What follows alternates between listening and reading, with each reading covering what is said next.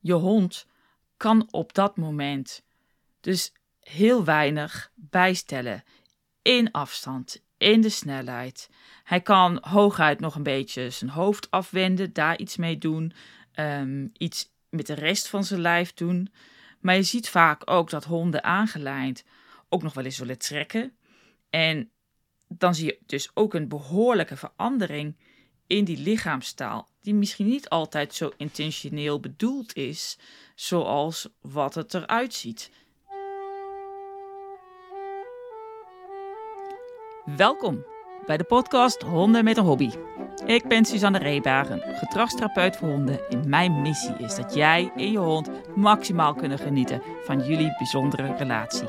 Ik geef je in deze podcast een kijkje in de wereld van de hond, hondentraining en van gedragstherapie. Aan de hand van nieuwe wetenschappelijke inzichten en voorbeelden uit de praktijk ontrafel ik hondengedrag en doorprik ik oude dogma's en mythes.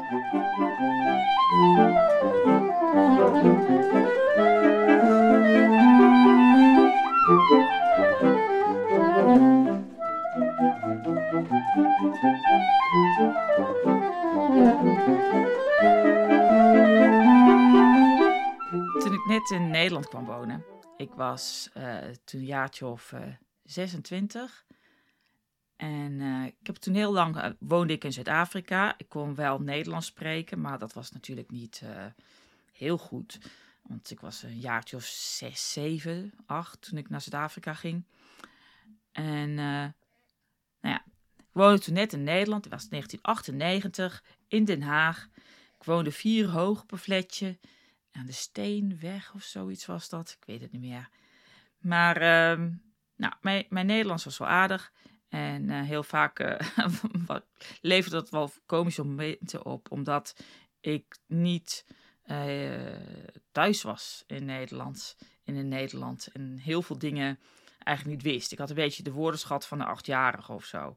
Um, en ik vond het ook eigenlijk ook als ik een woord een paar keer gehoord had en dacht, nou, ik weet wel wat het betekent, dan stroomde ik ook niet, dan gebruikte ik het woord gewoon. Maar dat leverde ook nog wel eens hilarische momenten op, omdat ik het woord dan compleet verkeerd gebruikte. En ja, soms doe ik dat nog wel eens. Maar uh, wat ik jullie wil vertellen is, um, en het sluit aan bij waar ik het vandaag over wil hebben, is op een gegeven moment was ik dus ochtends een keer thuis. Uh, het was een weeksochtend, ik weet niet meer waarom ik thuis was. En uh, wij woonden vier hoog in een flatje in Den Haag. En buiten liep er een grote zwarte vogel op straat. En die liep, liep echt compleet in de weg. En ik zag hem aan de ene kant van het flat, zag ik hem lopen. En, maar hij bleef ook de hele tijd in de straat lopen. En op een gegeven moment zag ik hem ook aan de andere kant van de flat. En nou ja, auto's moesten stoppen, vrachtwagens. Hij, hij ging niet weg. Hij, hij bleef daar maar lopen. Hij deed een beetje raar, naar mijn idee. En uh, ik maakte me wel zorgen om die situatie. Dus op een gegeven moment uh, dacht ik, ja, ik moet iemand bellen. Nou, geen idee wie ik moest bellen. Dus ik geloof dat ik 1 en 2 gebeld heb. en uh, ja, je moet wat. Dus ik geloof dat ik de politie op een gegeven moment aan de telefoon had. En ik zei, ja, hier loopt een rare vogel op straat. En het verkeer moet iedere keer stoppen. En ik ben toch wel echt bang dat er straks iets gebeurt. En dus de politie zegt, nou, kunt u mij het signalement geven van deze man? Ik zeg, nee, nee, nee, het is een rare vogel die op straat loopt. En die houdt het verkeerd op. Ja, mevrouw, ja, maar kunt u mij het signalement geven? Nou, je, je snapt het. Het was uh, een babelse verwarring. ik, uh, ik dacht dat ik gewoon een vogel omschrijf, een, een rare vogel. En had dus niet door dat het ook een benaming kan zijn voor een persoon die een beetje raar doet. Nou, ja. Wat wil ik nou eigenlijk zeggen met uh, dit verhaal wat ik zo aan jullie vertel? Nou, soms is het zo dat wij dingen zeggen en wij denken dat het op een bepaalde manier ook aankopen ko komt bij de, de ontvanger van het verhaal. Maar dat dat dus eigenlijk helemaal niet zo is en dat het misschien helemaal iets anders betekent. Of dat het gewoon anders ontvangen wordt vanwege de context. Um, ja, kent het misschien wel ook, hè? dat je op Facebook een verhaaltje doet en um, of dat je ergens op reageert. En het komt gewoon verkeerd over en in no time is er eigenlijk een rel. Gaat het niet goed. En dat komt eigenlijk omdat Facebook is meestal alleen maar geschreven taal. En we missen dus een hoop lichaamstaal, intonatie in de stem. En uh, ook als je schrijft, is heel bekend dat je bepaald, bepaalde toon in je hoofd hebt van hoe je dat zou vertellen. Zo, en je schrijft dat dan zo. Je bent ervan overtuigd dat het goed geschreven is. En met de juiste intentie en vriendelijk. Maar het valt toch helemaal verkeerd. En dat is omdat je, je hebt zelf een bepaalde idee erbij. Wat je ermee meeleest als je dat zo leest. Dus geschreven tekst kan gewoon heel erg uh, averechts uitpakken als je niet voorzichtig bent. Um, nou dus in, op Facebook uh, heb je, staat ook bekend soms een relletjes. En uh, ja, Facebook die vindt dat ook wel allemaal prima. want zo hou je tenminste mensen lekker lang op social media en kunnen ze weer goed geld verdienen aan je. Maar voordat dit in een Facebook de social media tirade ontaart, laten we het eens hebben over honden en hoe het in communicatie tussen hun soms zo ontzettend fout kan gaan. En wat wij daaraan kunnen doen om uh, dat te voorkomen of daar verandering in te brengen. Misschien heb je dat wel eens gezien bij je eigen hond of bij andere honden. Hoe ze elkaar begroeten. Soms zie je dat er eentje gaat liggen terwijl de andere nadert, om dan als een soort van jack in the box zo eruit te poppen. Plop, zodra de andere hond dichtbij is. Of wat van zo'n onstuimige pup of puber die een beetje te direct op een uh, volwassen hond afsnelt, om dan vervolgens beantwoord te worden met een correctie of een snap. Honden maken voor een groot deel gebruik van lichaamstaal, net als wij mensen, hè? zoals ik dat net uh, zei. En wie alleen naar de oren, de bek, de ogen, het lichaam, de staart kijkt, oftewel de houding kijkt van de hond, mist een groot deel aan de informatie die is weggelegd in het hele plaatje. Want namelijk het gebruik van de ruimte, de afstand, de snelheid, de beweegrichting van de hond ten opzichte van de andere hond, maakt ook een belangrijk onderdeel uit van de communicatie. In een beleefde begroeting, in begroeting van hoe het zeg maar heurt, hè, als je dat netjes doet. En zeker als honden elkaar niet echt kennen, zie je ze niet direct op elkaar aflopen. Niet in een rechte lijn. Je ziet ze meestal in een boogje voldoende afstand nemen om al naderend elkaar te lezen hoe de vlag erbij hangt. En ook daarop in te spelen. Uiteraard zijn hier verschillen in dialect te bespeuren, net als persoonlijke trekjes en voorkeuren. je ziet het misschien ook wel bij mensen dat mensen hebben, hebben een persoonlijke afstand uh, die ze graag hebben van een ander. En het grappige is, als daar een beetje een mismatch in is tussen twee mensen en je staat naar ze te kijken, dan ontstaat er soms een beetje van zo'n dansje. Die ene persoon neemt dan een stapje dichterbij en de andere persoon neemt dan weer een stapje naar achteren om wat meer ruimte te creëren. En ja, wie kent natuurlijk, wie kent niet uh, de, de lift. als je een lift binnenstapt en uh, er zijn heel veel mensen, dan moeten mensen een beetje ongemakkelijk dicht op elkaar gaan staan. En is niet erg comfortabel. En als er maar één persoon is en er komt de tweede persoon bij, dan gaat hij niet uh, dicht bij die persoon staan. Die, die gaat een beetje een afstandje van de andere persoon staan. Uh, tenzij ze elkaar natuurlijk kennen en of wat met elkaar hebben. Nou, honden hebben dat dus ook een beetje. Die hebben ook Ehm, verschillende dingen die onderdeel maken van dat hele gesprek. Iedereen kent wel de typische hondse gedrag dat ze even onder elkaar staart snuffelen. Maar als je ook goed oplet, dan zie je dat ze vaak ook eerst wel aan de bek snuffelen. Hangt een beetje af uh, hoe comfortabel ze met elkaar zijn, uh, wat eraan vooraf gaat. Soms zie je een hond die een andere hond een beetje eng vindt, die zal ook zeker niet direct naar de bek gaan. En die zal soms toch wel eerst weer aan de staart, onder de staart gaan snuffelen. Als die überhaupt al durft te snuffelen. Nou, hier komen we dus al gelijk op een ander onderdeel van de communicatie bij de hond, de geurwereld van de hond. Op bepaalde plaatsen aan het lijf van de hond bevindt zich namelijk klieren die geur afgeven aan de wereld. Bij de anus zit er ook zo'n plekje. Dat zijn de anaalklieren. En je ziet dan ook soms dat die honden, dat, dat sommige honden de staart naar beneden knijpen. Om bijna te zeggen, ik ben er niet.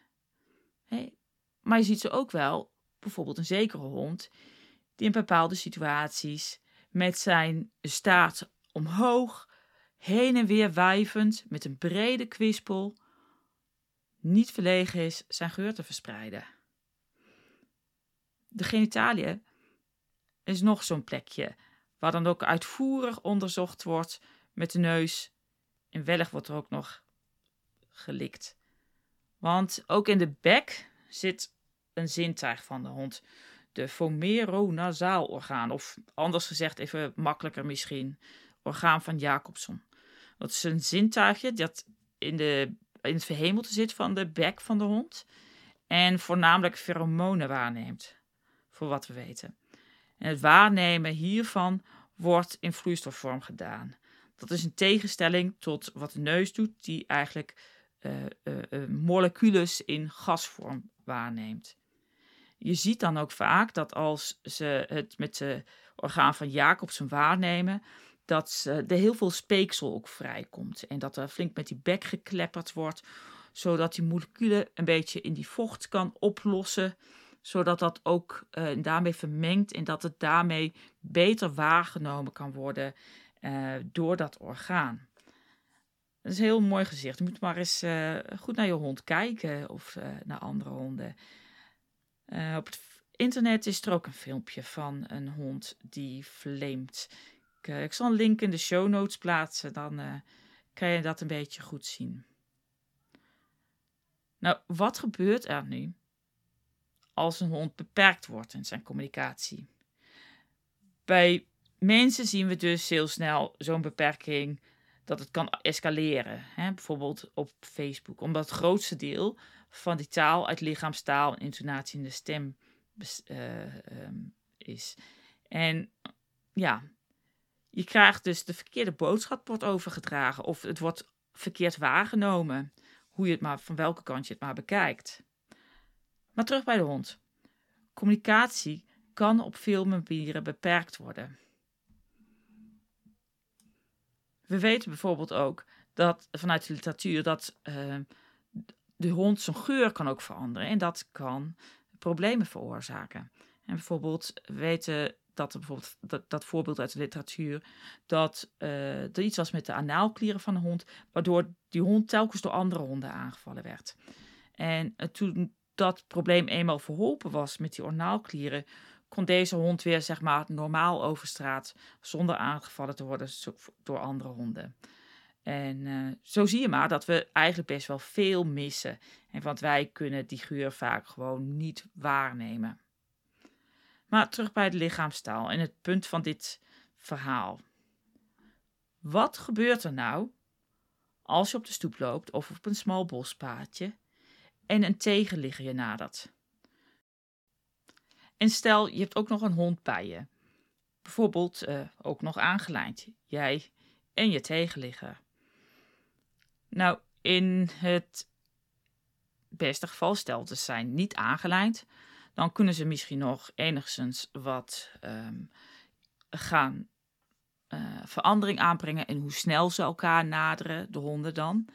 Maar in het slechtste geval kunnen ze dat niet bijstellen omdat ze zijn aangelijnd en je moet nou eenmaal die andere persoon en die andere hond um, passeren. Maar wat doet dat nou eigenlijk in de communicatie onderling? Je hond kan op dat moment dus heel weinig bijstellen in afstand, in de snelheid. Hij kan hooguit nog een beetje zijn hoofd afwenden, daar iets mee doen, um, iets met de rest van zijn lijf doen. Maar je ziet vaak ook dat honden aangelijnd ook nog wel eens willen trekken. En dan zie je dus ook een behoorlijke verandering in die lichaamstaal, die misschien niet altijd zo intentioneel bedoeld is, zoals wat het eruit ziet. want een hond die in de lijn hangt, staat een beetje naar voren en een beetje op zijn tenen. Dus dat kan eigenlijk best wel een verkeerde boodschap uh, communiceren naar de andere hond toe. Nou, tel daarbij ook nog eens op dat die honden beide een hele geschiedenis achter zich hebben van ervaringen. En ja, je, krijgt, je hond komt toch dan toch wel een beetje in de problemen in deze communicatie. Je hond wordt eigenlijk ernstig beperkt in een groot deel van zijn vocabulaire. Hij, hij kan gewoon niet die andere hond naderen op een manier zoals dat hoort. Je ziet dan ook vaak dat honden aangelijnd in zo'n context kunnen gaan uitvallen naar de andere hond. En op zijn best misschien, ja, maar niet fijn voor de hond, dat die, andere, dat die hond gewoon niet heel erg op zijn gemak is.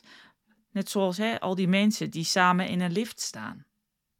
Het is dus eigenlijk ontzettend ingewikkeld voor die honden in onze maatschappij. Want hoe vaak moeten ze niet een andere hond passeren? Op eigenlijk een afstand en met een snelheid en op een manier die ze dat eigenlijk, waar ze niet zelf voor zouden kiezen. En dan, ja, wij met die enorme hersenen, waar ik het elke keer uh, zo benoem, wij staan vaak gewoon niet stil bij wat dat allemaal doet met die hond. En die hond die moet maar en die wordt maar meegesleurd, terwijl die dat eigenlijk helemaal niet wil.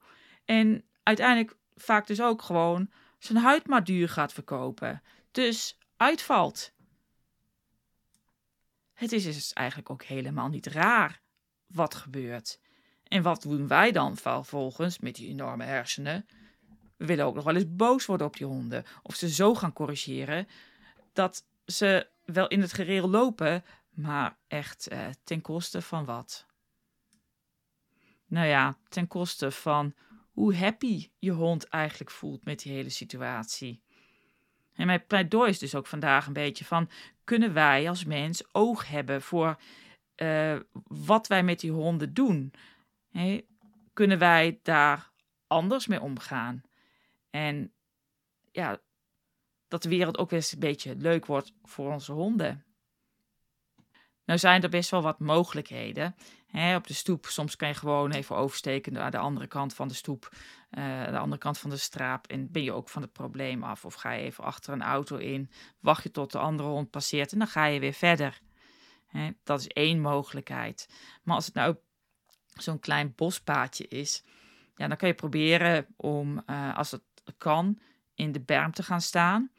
Um, en je hond even af te leiden met wat koekjes. En dat moet je dan wel in rap tempo doen. Je moet rap tempo door blijven voeren. Zorg wel dat de hond dan ook bij, je blijft. En dat kan je ook gewoon oefenen. Hè? Bij een goede hondenschool, met een goede hondentrainer of zo, kan je dat een beetje oefenen hoe je dat in kleine stapjes doet. Want het kan nog steeds heel spannend zijn voor je hond, terwijl je dat doet, dat er een andere hond achter zich passeert op eigenlijk te korte afstand. Maar dat is een mogelijkheid als je geen kant uit kan. Uh, kant uit, eh, als je geen kant uit kan. Jeetje, ik val hierover met woorden. Um, als er nou geen uitwijkmogelijkheden is, kan je dus je hond vragen om naar de buitenkant van je uh, van, te komen. Bijvoorbeeld als de persoon jou aan de linkerkant passeert, dan vraag je de hond om aan je rechterkant te komen. En dan kan je hem ook een beetje afleiden of zijn aandacht vasthouden en gewoon snel langs elkaar heen bewegen. Zonder dat ze dan noodwendig contact hoeven te maken. Want dat is ook niet zo handig hè, om met aangeleide honden uh, contact met elkaar te laten maken. Omdat dan kunnen echt ook die lijnen verstrengeld raken en dan ben je nog verder van huis. Dus, um, dus dat is eigenlijk een beetje een manier wat je elkaar kan passeren als de situatie zich verder er niet goed, niet goed toe leent, zodat ze op een uh, veilige manier zelf afstanden kunnen kiezen. Um, of ze überhaupt uh, contact willen maken met elkaar. En op deze manier kunnen we ook een beetje respect hebben voor wat onze honden willen. Niet nog eens een keertje wat opleggen, iets wat ze eigenlijk niet willen. Ik ben ook niet met iedereen bevriend. Ik vind ook niet iedereen leuk. Ik hoef ook niet met iedereen om te gaan. Ik vind mensen heel leuk, maar lang niet iedereen. Jij vast ook niet. Nou ja, dat gezegd hebbende, kunnen er natuurlijk nog een heleboel dingen meespelen die voor problemen kunnen zorgen in de communicatie bij honden. we kunnen het ook wel eens hebben over bijvoorbeeld hoe die honden fysiek gefokt zijn. door kunstmatige selectie zie je soms honden die met een permanente borstel op de rug gefokt zijn. Wat anderzijds gewoon een teken van opwinding is. En wat gestuurd wordt door het autonome zenuwstelsel. En wat dus niet onder de bewuste aansturing staat van de hond. Die hond kan niet zeggen, nou ga ik mijn haren overeind zetten. Dat kunnen ze sowieso niet. Maar bij sommige honden hebben ze dus continu haren die rechtop staan op de rug. En dat kan voor heel veel honden dat kan voor communicatieproblemen onderling uh, zorgen. Of wat van honden die gewoon moeilijk te lezen zijn, die heel veel rimpels hebben in het gezicht. Zwarte honden, weten we, zijn vaak ook wat moeilijker te lezen. of honden die zo'n korte snuit hebben, die eigenlijk de hele tijd snurken. Een soort van uh, grommen of ja, waar de hele tijd geluid vanaf komt. Of uh, honden die zonder staart geboren zijn. Hè, dat kan, of die de staart überhaupt niet naar beneden kan brengen. Dat kan een heleboel ruis op de lijn, op de communicatielijn brengen. Het hoeft niet altijd een probleem te zijn. Hè? Honden die met veel verschillende soorten honden uh, kennis hebben gemaakt in hun leven op een goede manier, op een veilige manier. En um, die dat een beetje snappen, die kunnen heel veel verschillende honden lezen. Maar lang niet iedere hond kan dat. En honden, wat ik zei, hè, ze zijn ook kunstmatig geselecteerd op verschillende soorten gedrag. Je krijgt bijvoorbeeld uh, labradors die graag met iedere andere labrador wil spelen. Of bulachtige, van dat fysieke spel houden. Maar je krijgt ook heel veel honden die dat helemaal niet ziet zitten. Dat is een beetje vergelijkbaar met die ene persoon die een kleine persoonlijke ruimte heeft en de andere persoon die een hele grote persoonlijke ruimte heeft. Dus ik denk het is, um, mijn pleidooi vandaag is dat we een beetje oog hebben voor onze hond. En dat we gaan snappen in welke situatie wij onze honden brengen. En um, ze daarbij helpen. Dat ze niet altijd van alles maar mee hoeven te dealen, terwijl dat eigenlijk niet nodig is. We kunnen ook gewoon als we een aangelijnde hond zien aankomen, even wachten dat die andere hond passeert. Uh, sowieso even je eigen hond aanlijnen, want die hond is niet voor niets aangelijnd. Hè. Het zou kunnen zijn dat je loopt was überhaupt aangelijnd moet zijn. Maar het kan ook zijn dat als het een losloopgebied is en die andere hond is aangelijnd, dat die hond misschien niet met alle honden wil kennismaken. Dat die hond net een operatie heeft gehad. Er kunnen tal van redenen zijn waarom deze hond aangelijnd is. En de regel, de, de etiketten zegt dan eigenlijk: lijn je eigen hond ook aan en laat ze geen contact maken. Dat is even communicatie ook naar jou toe, naar de andere hondeneigenaar toe, als je je eigen hond ook aanlijnt. Dus de volgende keer, als zo'n situatie zich voordoet, spreekt het alleen maar van begrip en beleefdheid om een boogje te maken. Want als jouw hond er wel goed tegen kan, betekent het toch nog lang niet dat die andere hond het wel kan. En ik denk dat de andere hond en zijn baasje je dankbaar zal zijn. Superleuk dat je geluisterd hebt vandaag. Dankjewel voor je aandacht. Maar voordat je verder gaat, nog even het volgende. Vond je dit een interessante aflevering en wil je op de hoogte blijven van alle nieuwe afleveringen? Subscribe, abonneer of volg me dan door de subscribe, abonneer of volg knopje aan te klikken in je podcast app. Vind je deze podcast waardevol en wil je me helpen in mijn missie? Zeg het dan voort door bijvoorbeeld een screenshot te maken en door te sturen of op je social media pagina te delen. Vergeet me dan niet ook even te taggen. Op Facebook ben ik het beste te vinden. Daarnaast kan je deze podcast meer onder de aandacht brengen door te abonneren en een 5 sterretjes review te geven in je favoriete podcast app of op iTunes. Heb je anders vragen die je graag besproken wilt hebben of een opmerking naar aanleiding van de aflevering? Laat het me weten op podcast.hondenmettenhobby.nl. Ik lees ze allemaal. Wie weet hoor jij jouw opmerking of vraag terug in een uitzending. Dan als laatste, maar heel belangrijk. Kom je er niet uit met je hond? Heb je problemen? Blijf dan niet langer aanmodderen in je eentje. En stuur me dan een e-mail naar waf.honden.nl Rest me te zeggen, geniet van je hond en jullie unieke relatie. En maak er een mooie dag van voor jou en je hond. Doei!